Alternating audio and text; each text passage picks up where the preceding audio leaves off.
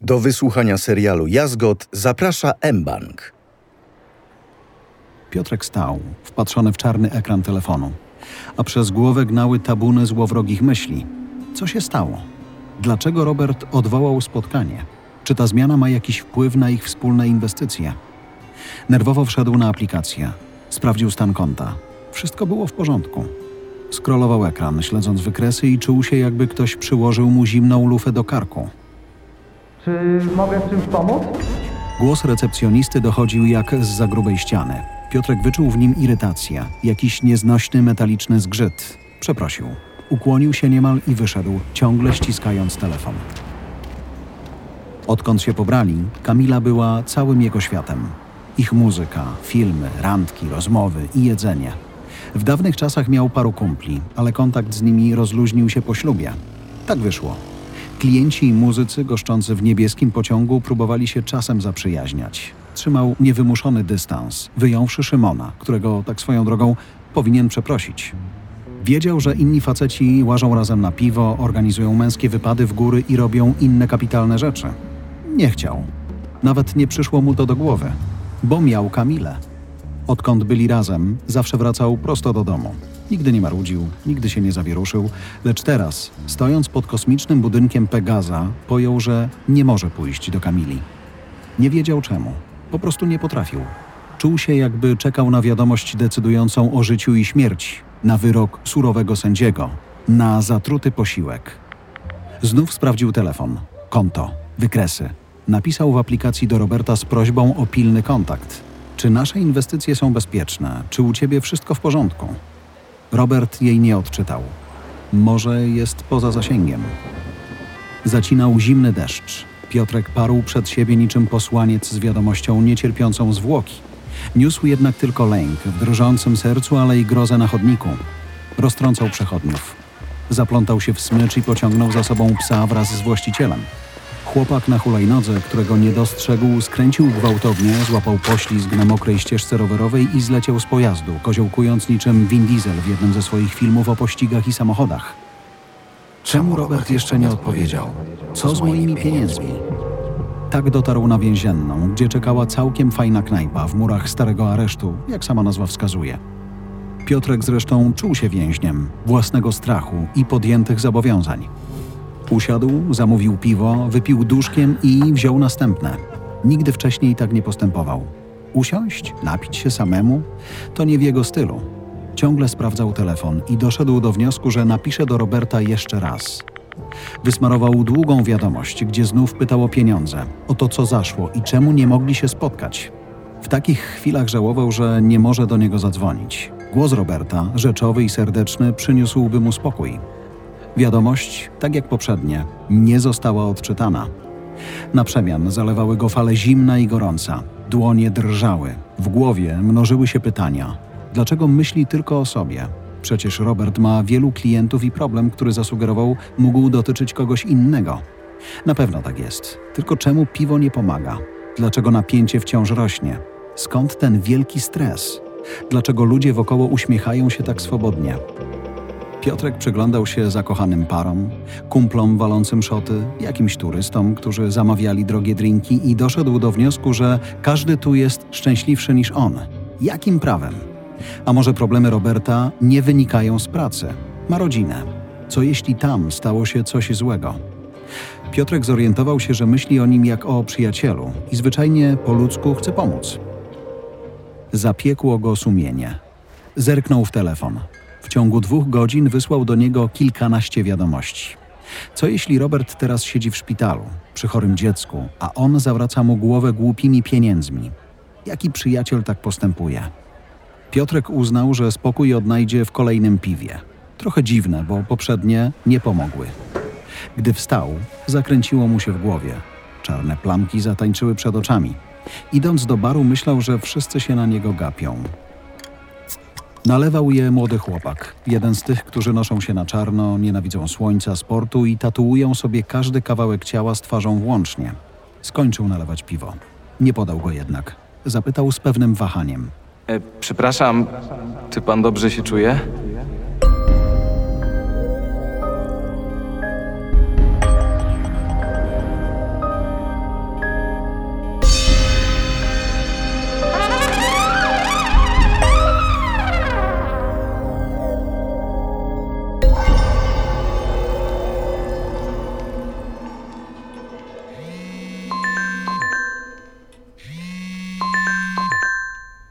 Robert zadzwonił następnego ranka, choć nie byli umówieni.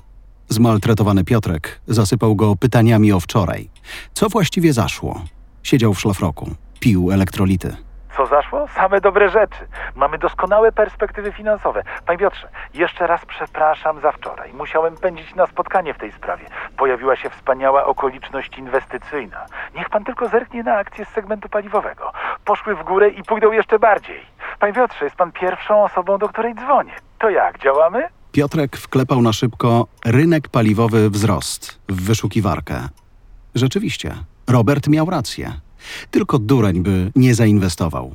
Niestety Piotrkowi zostało parę tysięcy na koncie podręcznym, niewiele więcej na firmowym. No i miał niezły majątek, który oglądał sobie w aplikacji. Skoro tak, to działajmy. Zainwestujmy wszystko, co zgromadziliśmy do tej pory. Pora na odważne ruchy. Ma pan oczywiście rację. Obawiam się, że potrzebujemy większych środków, panie Piotrze. To poważna inwestycja, tak jak mówiłem. Taka okazja zdarza się może raz w roku. Zdaję sobie sprawę, panie Piotrze, że możemy mieć wątpliwość. Tutaj jednak nie warto. Zagrajmy wysoko. Jest pan gotowy? Może i jestem gotowy, ale mam tylko te pieniądze, które zainwestowaliśmy. To dużo. Moim zdaniem bardzo. Dodał Piotrek i mówił prawdę. Na koncie w aplikacji miał prawie 40 tysięcy złotych. Taką gotówką nie dysponował od czasu, kiedy zbierał fundusze na otwarcie niebieskiego pociągu. Powiedział o tym Robertowi. Panie Piotrze, jeszcze dwa, trzy takie ruchy i otworzy pan sobie drugą knajpę. Dokładnie tak, jak było mówione. Ja doskonale rozumiem pana sytuację, panie Piotrze. Problem w tym, że nie możemy zainwestować tylko tego, co mamy. Takiej odpowiedzi Piotrek się nie spodziewał. Ból głowy natychmiast się nasilił. Dlaczego? Do tej pory inwestowaliśmy bez kłopotów. Pamięta pan wczorajszą sytuację? Wziąłem udział w spotkaniu zarządu na temat hossy na rynku paliwowym. Ustalono, że inwestycje w tym segmencie przeprowadzamy w podwyższonym pułapie finansowym, że tak powiem. To najbardziej zyskowne. Szykowane są z myślą o ludziach takich jak pan. Jeszcze niedawno chciał pan być prawdziwym inwestorem i proszę, to marzenie może się ziścić właśnie teraz. Zmęczony, niewyspany Piotrek nie chciał słyszeć o sobie jako kimś wyjątkowym. Potrzebował proszka od bólu głowy i tłustego przelewu. Zapytał w końcu, o jakiej kwocie rozmawiają. Potrzebujemy następnych 20-30 tysięcy złotych, panie Piotrze. I proszę się naprawdę nie bać, bo ani myślę zostawiać pana z tym kłopotem. Rozmawiałem o panu w zarządzie. Wszyscy cieszą się z naszej współpracy i znaleźliśmy wspólnie rozwiązanie dla naszych kłopotów. Uczciwe, bezpieczne, z korzyścią dla wszystkich, tak jak cała nasza współpraca. Piotrkowi w tej chwili współpraca przestała kojarzyć się z korzyścią. Czuł wstyd, bo był bez grosza i tracił dobrą okazję, nie jak prawdziwy inwestor. Przeprosił Roberta i powiedział, że rezygnuje. Wpłaciłby, tylko nie ma z czego. Przestraszył się, że teraz współpraca dobiegnie końca. Robert straci zainteresowanie takim żuczkiem jak on. Pan chyba zapomniał, z kim rozmawia, panie Piotrze. Od początku mówiłem, że pana przez wszystko przeprowadzę. Znaleźliśmy dla pana pieniądze. O, tak jak wtedy? Z tymi 300 dolarami na początek? Przypomniał sobie Piotrek. W jego sercu znów rosła nadzieja. Może wreszcie zrobi tę swoją wielką inwestycję. Robert wyjaśniał dalej. Mniej więcej. Tylko sprawa odrobinę skomplikuje się ze względu na wysokość sumy. Zaraz panu wszystko wyjaśnię. Na początek wpisze pan adres strony. I jak widzi pan? Udało się? Piotrek miał przed sobą ofertę chwilówki, pożyczki pozabankowej, co kojarzyło mu się z tymi nieszczęśnikami, którzy pożyczali tysiaka, oddawali dziesiątki tysięcy, a ze skrzynki pocztowej wypadały wezwania od windykatorów. Nie ma mowy, żeby zgodził się na coś takiego. Jest pan ostrożny. Zawsze to u pana szanowałem i znamy się już trochę. Naprawdę uważa pan, panie Piotrze, tak szczerze, że władowałbym pana na trefną pożyczkę? Nauczyliśmy się pożyczać w bankach, a na nich zawsze wychodzi się źle. Pamięta pan, jak próbowali nas powstrzymać na samym początku? A ile zarobiliśmy? O, No? o, nie chcę się zadłużać. Protestował dalej Piotrek trochę wbrew sobie, bo propozycja zdawała się kusić. Wypełni formularz, poda dane, kliknie i pieniądze zjawią się na koncie. Całe życie ciężko pracował. Dlaczego choć raz nie mógł mieć łatwiej? Nikt nie mówi o zadłużaniu. Przez pierwsze dwa tygodnie procenty są niskie, a ten czas wystarczy spokojnie na spłatę. I sporo panu zostanie, naprawdę sporo. Ja nie chcę pana namawiać, panie Piotrze, ale... No znamy się już trochę, prawda? Nie traktuję pana jak zwykłego klienta. Drugiej takiej okazji nie będzie. Piotrek wziął pożyczkę i przesłał na konto w aplikacji. Ten dzień zaczął się po prostu wspaniale. Piotrek otworzył oczy i natychmiast wszedł na aplikację. Taki miał odruch od wielu tygodni. Okazało się, że Robert miał rację. Kwota na koncie uległa podwojeniu dzięki akcjom firm paliwowych. Odkąd został inwestorem, takim prawdziwym, nie zarobił podobnej kwoty. Poczuł nagłe uderzenie radości, jakby mocny, ciepły wiatr uderzył go w plecy i wprawił serce w drżenie. Wszystko idzie tak dobrze. Niepotrzebnie obawiał się tej pożyczki. No pewnie, że nie. Ośmielę się powiedzieć, że jestem z pana dumny, panie Piotrze. Już pan rozumie, jak trzeba działać, jak się zarabia. Chodzi o odwagę, o błyskawiczną reakcję, kiedy trzeba, a to trudne połączenie śmiałości i rozsądku. Pan w sobie to znalazł. Niewielu to potrafi. Podbudowany w ten sposób Piotrek popędził do pracy. Tego dnia w niebieskim pociągu występował saksofonista Klaus Kobra, u którego skala talentu mogła iść w szranki tylko z nikczemnością charakteru. Na nic się nie skarżył. Pogardę do ludzi okazywał przez wyszukaną uprzejmość i ciągle domagał się czegoś, używając sformułowań w rodzaju będę bardzo zobowiązany albo jeśli to nie kłopot, Kamila musiała donieść mu drogą whisky ze sklepu i krewetki tygrysie z baru obok. Klaus Kobra wcinał je palcami. Zalewał single maltem. Rozglądał się po niebieskim pociągu i powtarzał udałoby się wam z tym miejscem lepiej, gdybyście mieli dobrego menedżera. Może właśnie z tego powodu Kamila, w końcu menadżerka klubu, chodziła taka wściekła. Choć na dobrą sprawę zaczęło się to wcześniej, kiedy wróciła z drobnych zakupów. Mówiła niewiele, bardzo cicho. Obdarzała Piotrka spojrzeniem, którego nie mógł rozszyfrować. Zapytał ją o co chodzi. Oznajmiła, że porozmawiają potem. Piotrek poczuł lekkie ukłucie niepokoju. Wolałby wiedzieć od razu. Pewno jakaś pierdoła. Poza tym dzień zaczął się wspaniale. Nie pozwoli tego zniszczyć. Wraz z milczącym, chmurnym Szymonem przygotował salę do koncertu. Rozstawił krzesła i stoliki, rozpalił świeczki, bo Klaus Kobra lubił występować przy nich. Sprawdził, czy piwa na zapleczu się nie przeterminowały. Odkąd wziął pożyczkę, czuł ekscytację zmieszaną z lękiem. Żarty się skończyły. Został prawdziwym graczem, inwestorem pełną gębą. Tylko co, jeżeli teraz przyjdą straty? Nie, myślał, żadnych strat. Robert by do tego nie dopuścił. Klaus Kobra zawsze cieszył się popularnością we Wrocławiu, ale teraz ludzie się gnietli. Zajęli wszystkie krzesła, stali w grupkach pod ścianą i szturmowali bar uzbrojeni w karty płatnicze, aż Szymon Piątaklepka nie wiedział w co ręce wsadzić. Wreszcie pianista zajął swoje miejsce. Za nim wyłonił się sam artysta, ubrany w coś, co nasuwało skojarzenia ze strojem wielkiego wezyra, jak i arlekina. Miał o wiele za luźną zieloną bluzę, w którą wszyto jaskrawe pasy, różowe okulary oraz biały turban owinięty wokół głowy jak zmumifikowany ślimak. Gdy zagrał, wszystko to straciło na znaczeniu. Piotrek zatracił się w dźwiękach saksofonu, jego zawadiackich podrygach i skocznych spacerach w górę i w dół dźwięków. Mógłby słuchać go w nieskończoność. Dla takich właśnie chwil założył klub. Wodził wzrokiem po ludziach. Byli zadowoleni. Niedługo założy dużo większą knajpę. Tam dopiero będą koncerty. Widownia nie chciała puścić kobry ze sceny. Bisował kilka razy. Zawinął się do garderoby, gdzie honorarium przerachował do ostatniego grosza i rzekł, że ożywczo jest zagrać czasem dla małej i przypadkowej publiczności. Piotrek w tym czasie sprawdził utarg z kart płatniczych i gotówkę w kasie. Wyjął dwie stówki i pchnął przez blat w stronę Szymona. Obejdzie się. Szymon wrócił do czyszczenia kufli. Piotrek przypomniał sobie, że powinien go przeprosić. Zapomniał.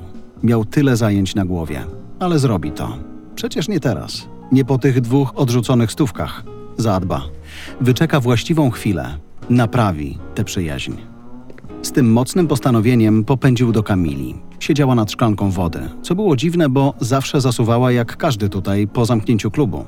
Chciał podzielić się swoją radością, bo koncert się wyprzedał, bo zaraz będzie miał wielką i piękną niespodziankę. Twarz Kamili wyrażała jasno, że niczego dobrego nie oczekuje. Na stole leżała otwarta koperta, pismo od biura pożyczek, gdzie Piotrek parę dni wcześniej się zadłużył. Pchnęła ją w kierunku męża i powiedziała: Pokaż mi nasze konto oszczędnościowe. Jeszcze nigdy w niebieskim pociągu nie było tak cicho. Głośniki zamilkły. Szymon Piąta Klepka bez słowa czmychnął do siebie. Nikt nie rozmawiał przy barze. Czasem tylko dochodziło dalekie drżenie przejeżdżającego tramwaju. Kamila i Piotrek wciąż siedzieli naprzeciw siebie, przedzieleni stołem, ale i wszystkim, co w ostatnich miesiącach zaszło.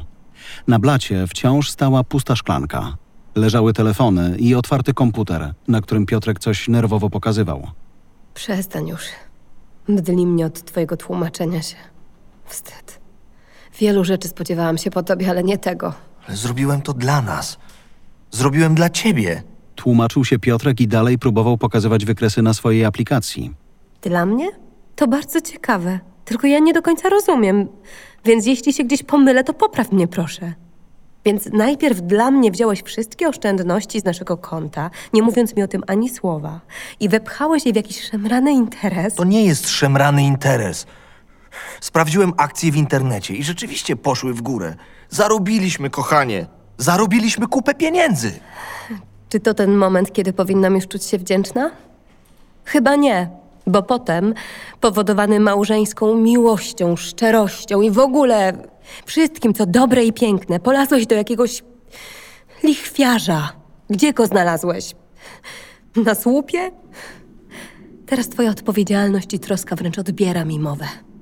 Przeszło ci przez głowę, że nie mamy rozdzielności majątkowej i ten dług może spaść na mnie, Nic na ciebie nie spadnie.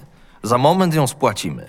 Piotrek powtórzył Kamili mniej więcej to, co powiedział mu Robert na temat progów kwotowych i poważnego inwestowania. Znów próbował wskazywać na wykresy. Ile to zarobił? Jak dobrze im się wiedzie? Nic mnie to nie obchodzi. Nie, nie, nie, nie chcę tych pieniędzy. Okłamałeś mnie. Jeden raz mogłabym wybaczyć. Tak, ludzie czasem kłamią, ale ty kłamałeś konsekwentnie przez wiele miesięcy i zrobiłeś coś jeszcze gorszego. Okradłeś nas, Piotrek. W tej chwili Piotrek poczuł wstyd, jakiego nie znał nigdy wcześniej. Potężne, gorzkie uczucie wypełzło z serca, zalało głowę i zmroziło plecy. Wydawało mu się, że śni, że ta sytuacja dotyczy kogoś innego, jakiegoś bardzo złego człowieka, który z rozmysłem kantuje żonę. On, Piotrek, nigdy by przecież tak nie postąpił. A jednak Zrobiłem to dla nas. Żebyśmy mieli więcej pieniędzy. Chciałem ocalić niebieski pociąg. Zarobiłem kupę forsy, skarbie. Niedługo będziemy mieli kilka lokali. A miej ich nawet setkę. W zamian zniszczyłeś nas. Co się z tobą stało? Cały czas mówisz tylko o pieniądzach. Liczą się dla ciebie tylko te pieprzone wykresy. Wyszłam za innego człowieka, Piotrek. Przepraszam, nie wiedziałem. No. Mogłem się domyślić. No ja naprawdę chciałem dobrze. No, masz rację. Przepraszam. Wciąż siedział naprzeciw Kamili. Bał się, że żona zaraz wstanie i wyjdzie, by zniknąć na zawsze. Nie wyobrażał sobie życia bez Kamili. Zadzwoń do niego. Zadzwoń do Roberta. A jest prawie północ. Pewnie śpi. To się obudzi. Powiedz mu, że natychmiast wyjmujesz wszystkie pieniądze. Mamy zaplanowane inwestycje. O tym mówię. Żadnych inwestycji, chyba że chcesz następny raz zobaczyć mnie na sprawie rozwodowej. Wyjmiesz to, co masz i koniec tej zabawy. Piotrek wiedział, że Robert nie odbierze i postanowił zyskać na czasie. Doskonale rozumiał, dlaczego Kamila jest wściekła.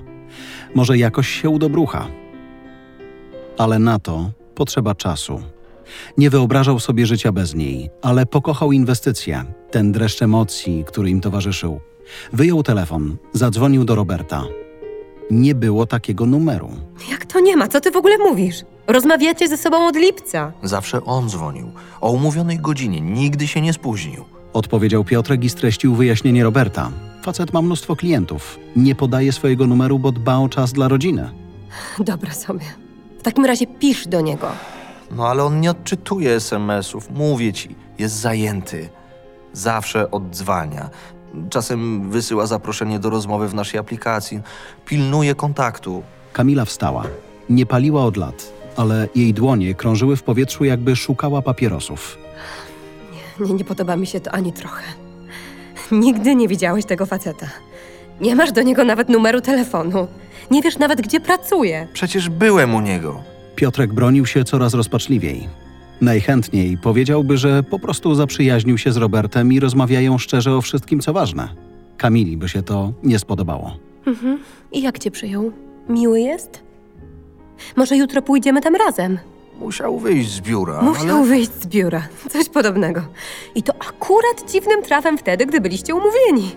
Piotrek, ten cyrk kończy się teraz i tutaj. Rozumiesz? Chcesz się bawić w rekina biznesu, to beze mnie. Piotrek wstał. Objął żonę, która trwała sztywno w jego ramionach. Wyjął telefon.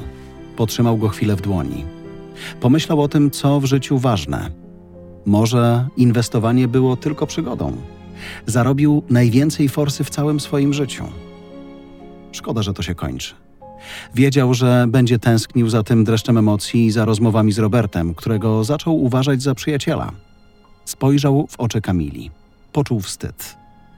Westchnął jeszcze, jakby w ten sposób mógł odwlec to, co nieuniknione. I napisał w aplikacji Robertowi, że wypłaca wszystko. Jeśli chcesz dowiedzieć się więcej, jak chronić się przed cyberoszustami, wejdź na mbank.pl ukośnik samoobrona w sieci. Podoba Ci się ten serial audio? Oceń go zostawiając gwiazdki. Nie zapomnij też podzielić się swoim komentarzem i udostępnić odcinek znajomym. Wystąpili narrator Jarosław Kuźniar, Piotrek Kamil Kula, Kamila Kinga Suchan, Robert Daniel Kondraciuk, Szymon Zbigniew Dziduch, recepcjonista Michał Klawiter, barman Max Bogumił, Klaus Kobra, Albert Osik. Produkcja Voice House. Scenariusz Łukasz Orbitowski. Reżyseria Kamil Sołdacki. Udźwiękowienie Jerzy Pieniążek, Wojciech Sławacki. Muzyka Andrzej Żarnecki oraz utwory z bazy Audio Network. Montaż i zgranie dźwięku Kamil Sołdacki. Kierownictwo produkcji Dorota Żurkowska. Redakcja Agnieszka Szypielewicz. Konsultacja merytoryczna Magdalena Korona, Ewa Kultys, Jarosław Górski, Mariusz Gołębicki, Krzysztof Olszewski, Krzysztof Drost.